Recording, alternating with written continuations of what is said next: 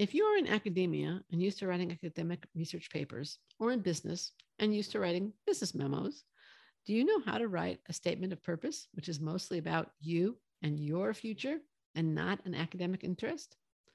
Our guest today is a PhD student in English, a writing instructor, and an expert in advising applicants on writing statements of purpose and scholarship essays for graduate study. She'll tell you how to approach this vital and different genre of writing. Welcome to Admission Straight Talk, the podcast dedicated to graduate admissions and helping you approach the application process thoughtfully and successfully. Your host is Accepted's founder and world renowned admissions guru, Linda Abraham.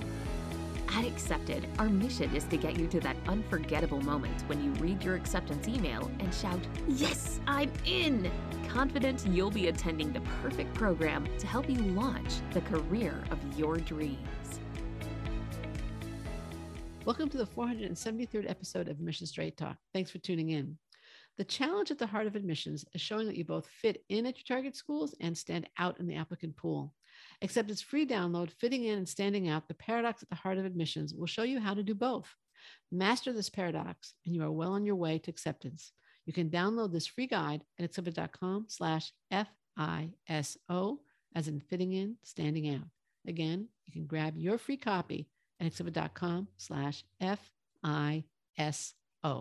Our guest today, Vanessa Febo, is a PhD candidate in English literature at UCLA. She graduated from the University of Michigan with a bachelor's degree in English and then worked in business for several years. While pursuing her PhD at UCLA, she has taught writing to undergraduate students and assisted graduate students in getting major grants and scholarships, including the Fulbright, Stanford Knight Hennessy, and the Ford Foundation Fellowship. She has also guided students to accepted at top programs at Harvard, Stanford, USC, and others, while an accepted consultant. Vanessa, welcome to Admission Straight Talk. Thank you for having me. My pleasure. Now, how did you get involved in coaching applicants in the writing required for admissions and grant and scholarship applications? Yeah, so I, as you as you stated, um, was an English major, and I knew that I wanted to pursue a PhD and I wasn't sure what that entailed necessarily at the time. I don't think anyone necessarily is going into a PhD program, but I discovered a lot of it was teaching, and I really loved teaching. And a big part of teaching in the English curriculum is obviously working with students on their writing, which we're not necessarily fully trained in. So I got additional certification in writing pedagogy as well, and because it was I realized that writing is such a foundational aspect of that, and we're not we I needed to pursue it extra training. And then I managed to get a job at the Scholarship Resource Center at UCLA, which is a very unique center because it's one of the only of its kind in the country. We help students. Yeah.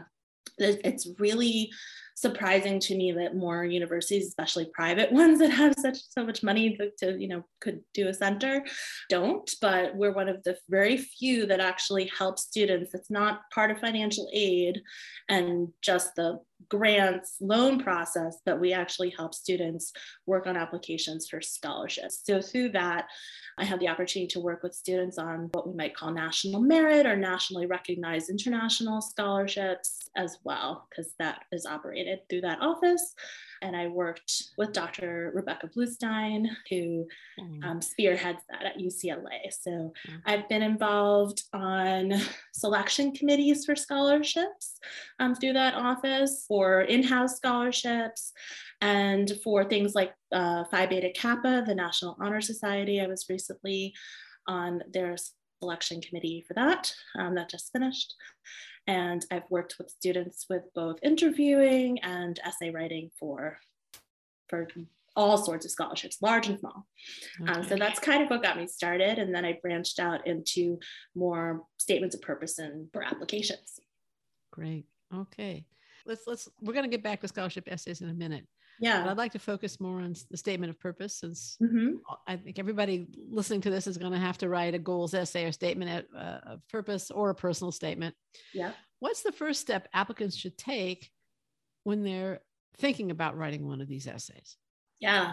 So I'm going to give an answer that's going to sound really simplistic, but I'll explain why it's actually really important.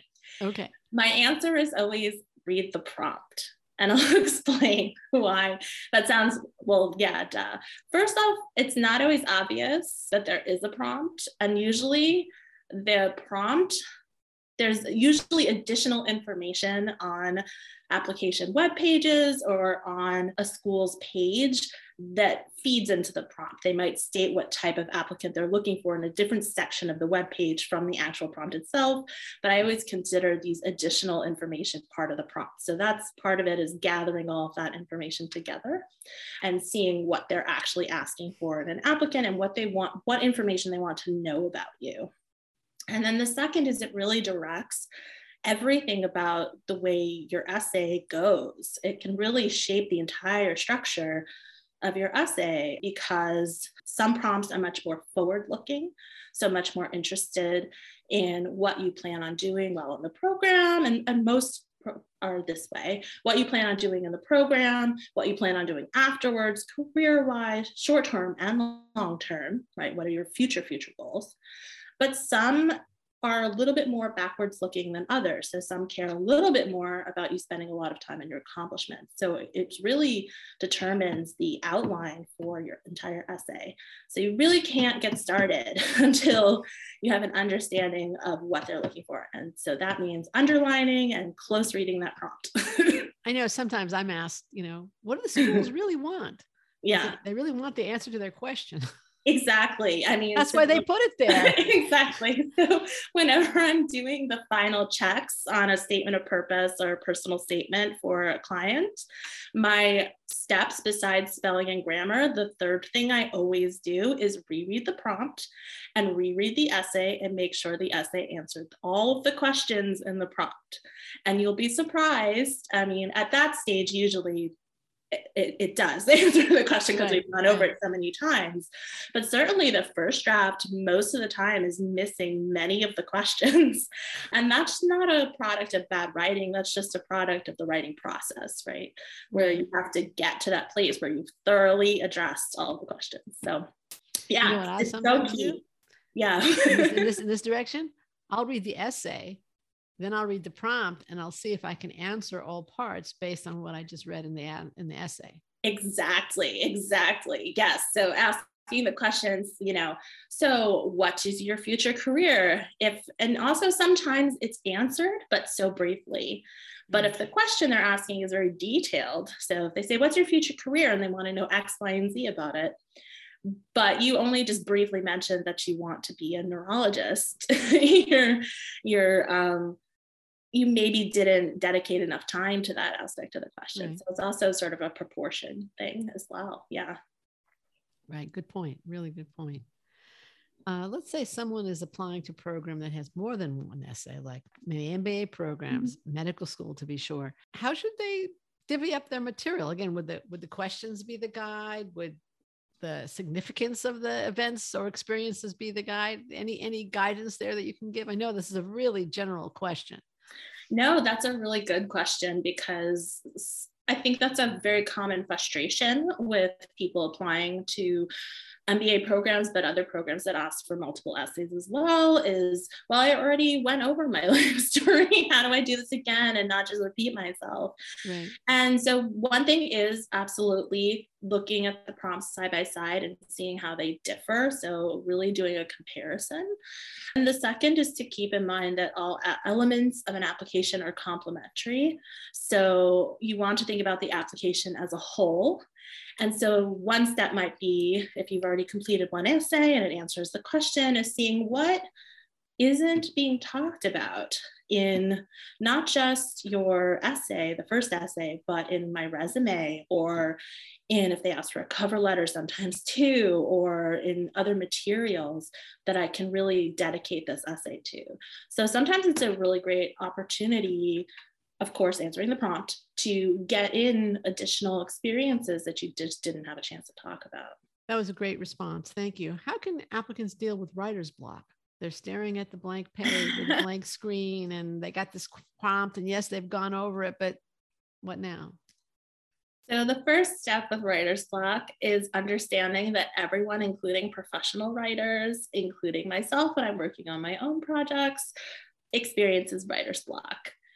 The second is really a strategy of breaking it down into much more smaller, manageable chunks. So sometimes when I'm working with a client and they just, you know, they're not either not really not comfortable writing I'll give them, you know, we typically give outlines to clients and help them, or if you're working on your own and you construct an outline, make the outline a series of questions and then that are based on the prompt. And really, you can just then answer your questions.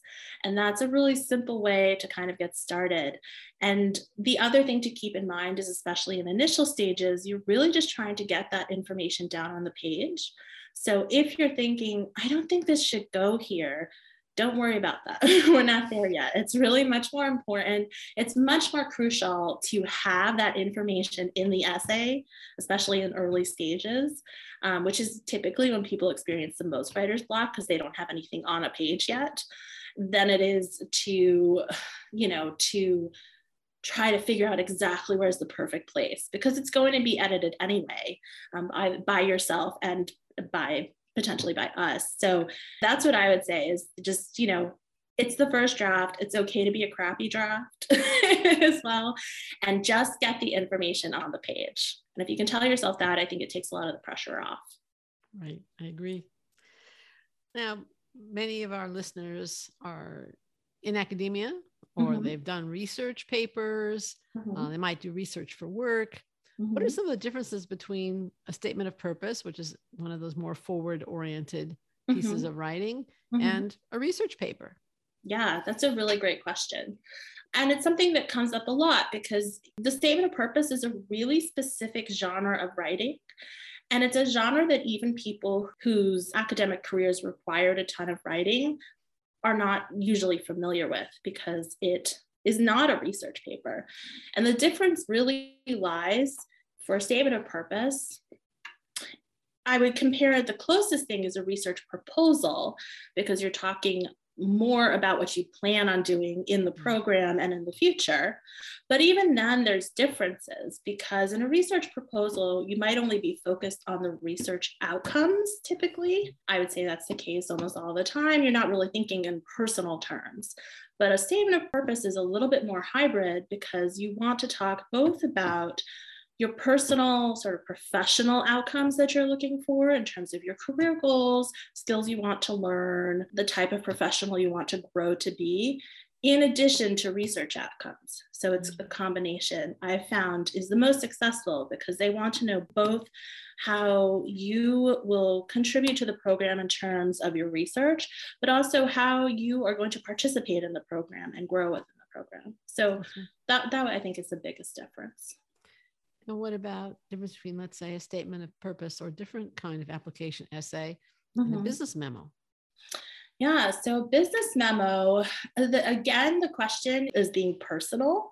So, a statement of purpose, you might talk about failures and what you've learned from an experience in terms of, you know, this experiment failed five times. And I learned not only these technical things, but I learned to rely on my lab partners and my PI. I learned that that is a part of the process of this project that I'm working on. And so those aren't things you wouldn't include in other types of documents because it's personal. To give a business example, I just we're talking about business um, it, it, you wouldn't you would talk about outcomes, deliverables, but you wouldn't necessarily in a business memo talk about personal deliverables, if you will, or the personal or lessons learned from a project.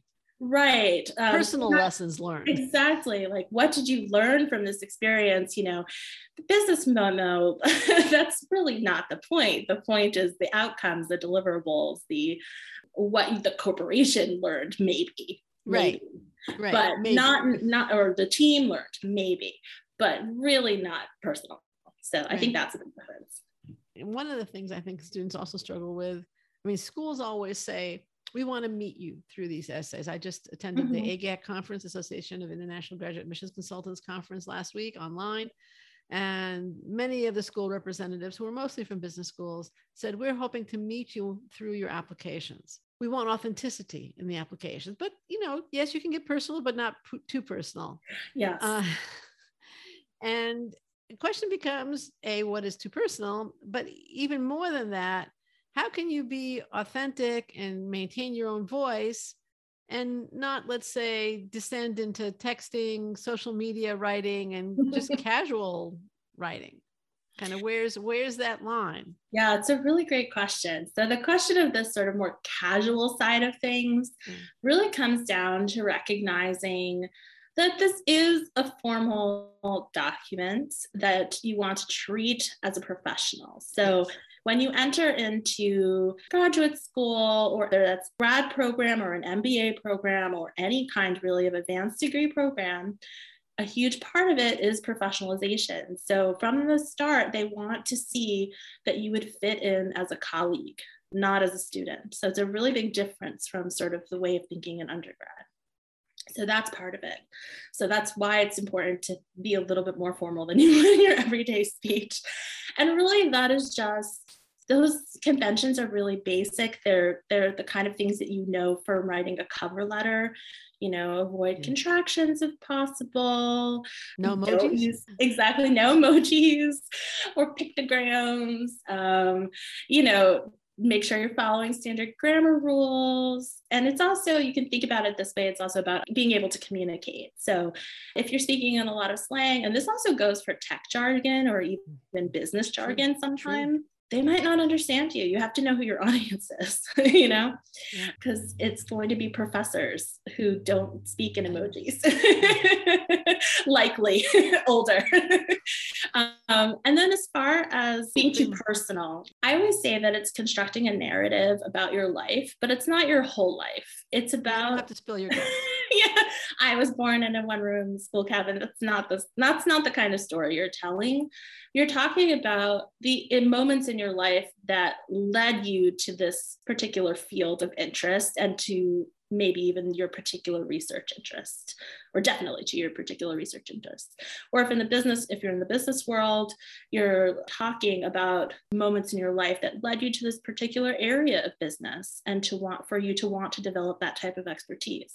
So that's very niche. That's not what you the science experiment you did in high school is not relevant you know yeah, and likewise personal crises may not be relevant either. and exactly so sometimes it is important sometimes to talk is. about challenges that you experience in your life but only if it's relevant to your schooling so only if it explains a situation that's occurring else that you're seeing on a transcript for example or you know if it explains your shift in direction from one field to another but so it is appropriate sometimes to get personal, but it's also how you talk about it. So a lot of students who have traumatic experiences are worried about sort of trotting them out as fodder or feeling used when they write these those types of essays and they want to include that experience because it's relevant, but they're afraid to but I, I what i always direct students to and clients to is that you have in your essay control over how you describe those experiences and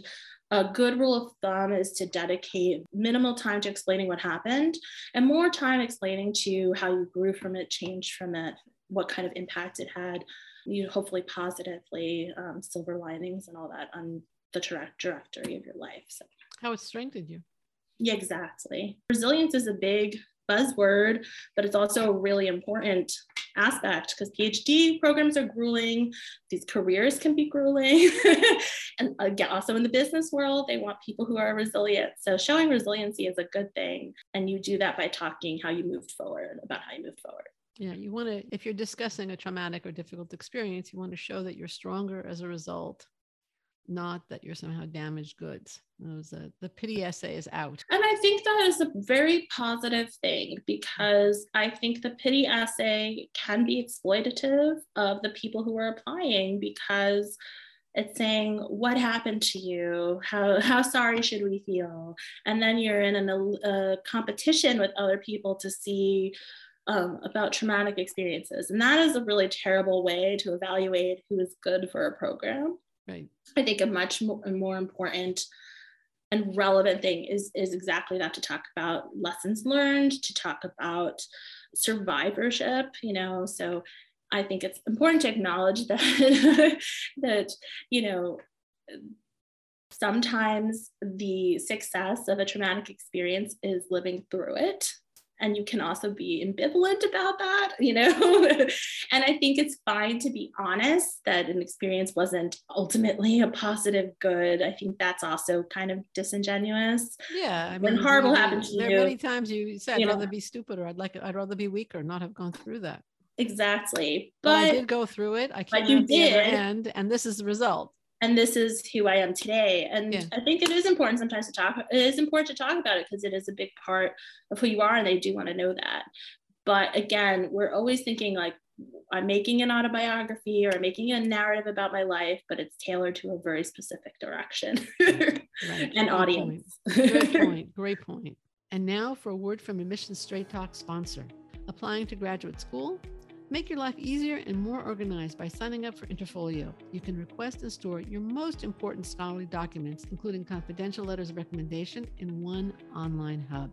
Sign up at interfolio.com backslash accepted with the code accepted22 for 10% off. Again, that's interfolio.com backslash accepted to get your 10% off on Interfolio. And now let's go back to the interview. yeah. What are a few of the common mistakes that we haven't discussed that you see applicants make with their essays?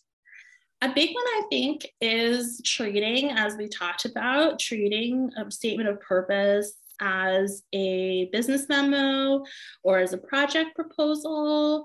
And also, I would add to that just like a cover letter, the old fashioned cover letter, where you're just listing. Uh, What essentially boils down to is listing. So, if you are just listing everything you've ever done, you're not crafting a narrative and you really want to be crafting the narrative. So you want to be selective about what you include because this is your chance to highlight what your best accomplishments, not talk about absolutely everything. So that's one thing. and then I think the other thing is the jargon issues. And this is just a reflection of the fact that you've developed some expertise in a field. So you can assume when you're applying, you know, to a an engineering master's science program that the people reading it will have engineering degrees. So there is a level of expertise you can absolutely assume. However they may not be specializing in robots. so if mm-hmm. you're going to Right. talk about maybe they're software engineers, so maybe there are elements, so there may be elements that they are not specialists in. So it is important to keep in mind that there's a general degree of expertise you can expect from your reader, but there may be, you may want to explain some terms and spell out some of your acronyms, at least the first time you At use least the first time, exactly. Yeah. Great advice. Thank you. All right. So, all right, let's go back to scholarship essays now. How would scholarship essays differ from statements of purpose or an application, and how are they mm-hmm. similar? They're very similar in a lot of ways. The I think one difference is that scholarship essays can differ so wildly. Generally speaking, an admissions essay for a program, you can expect them to want to know how you're going to fit into the program. And you can expect that they want to know about your career outcomes and your career aspirations related to the degree you're going to get. So it's pretty straightforward. Scholarships can sometimes be a free for all. It can be anything from a philosophical question they ask you about a specific book. Mm-hmm. You know, I've had uh, essay, you know, where a student had to read a, a student or a client had to read a book for an essay for a scholarship. They can be much more personal, and frequently that is the case. So we were talking a lot about your personal experiences and how to delicately include those in essays. And that's an issue that comes up way more frequently in scholarship applications because sometimes they'll directly ask you about those questions, those kinds of questions. Okay, great. Thank you. All right, let's let's say an applicant has the essay down on paper. They've Yeah. revised it. Yeah. Should they show it to others? Whom should they show it? And how many of those others should they show it to?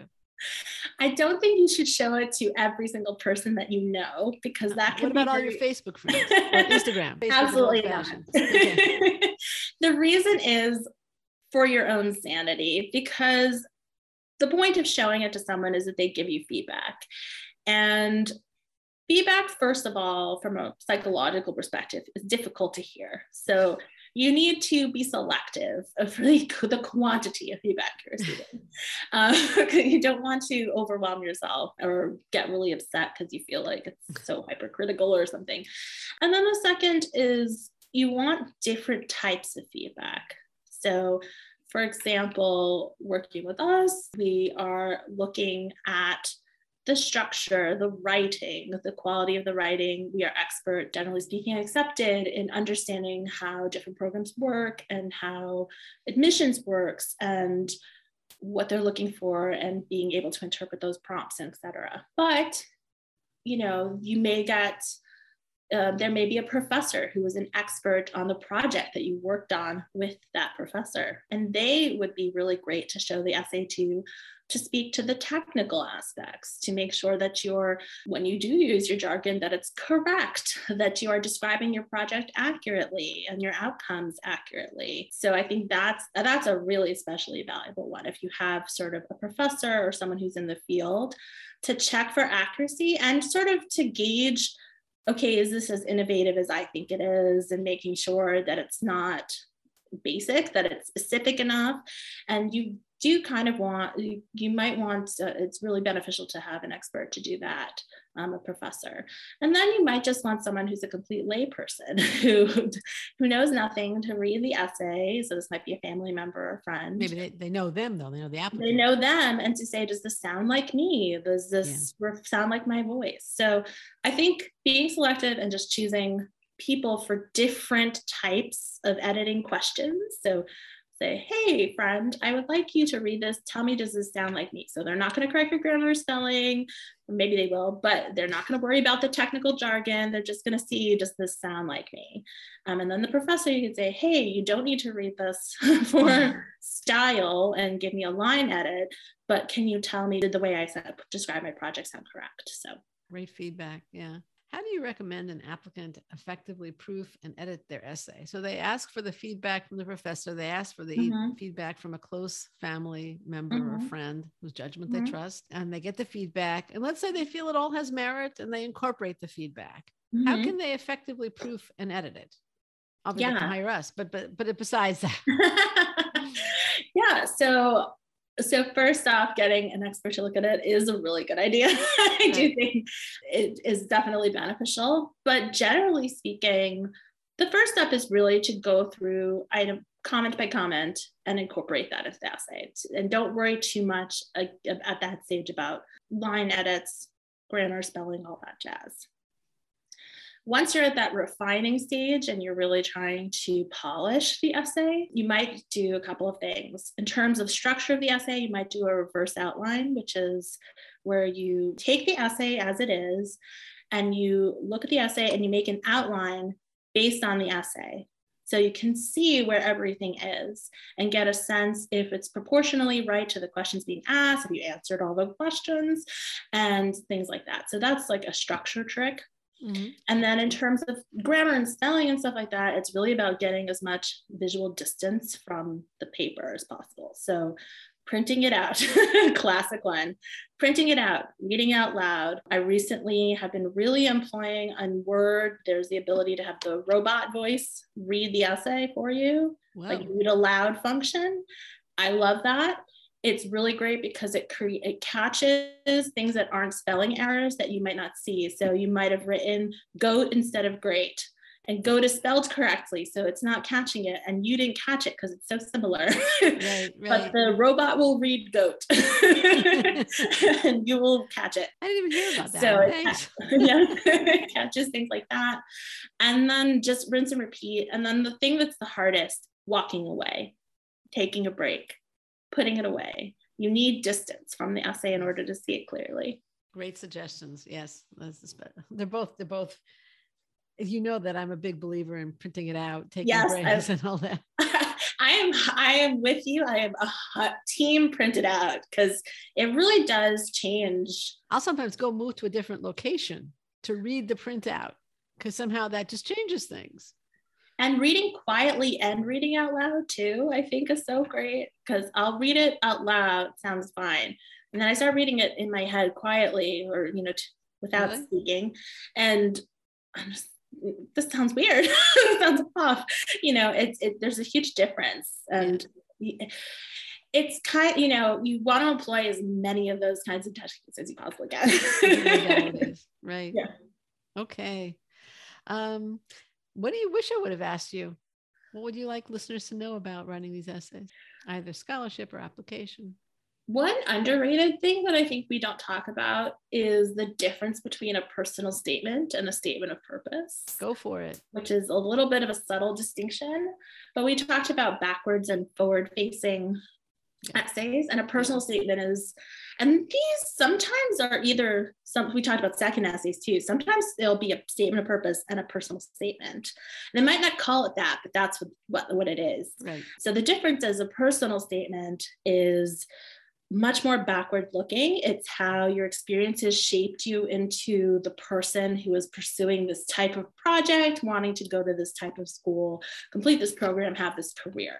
So it's how you became the person you are at present. You will also talk about the future, but it's much more focused on that formative process of how you came to be who you are, who is ready to engage in that program and hit the ground running.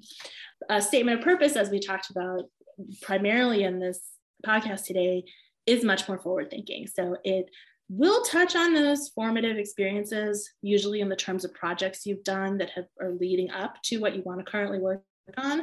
But the majority should be of the essay will be focused on what are you, what work are you planning on doing while you're in the program, both in terms of the project um, that you want to work on or experiences that you want to have professionally and sometimes personally how you want to get involved in the program. And maybe and professors then, you want to study with?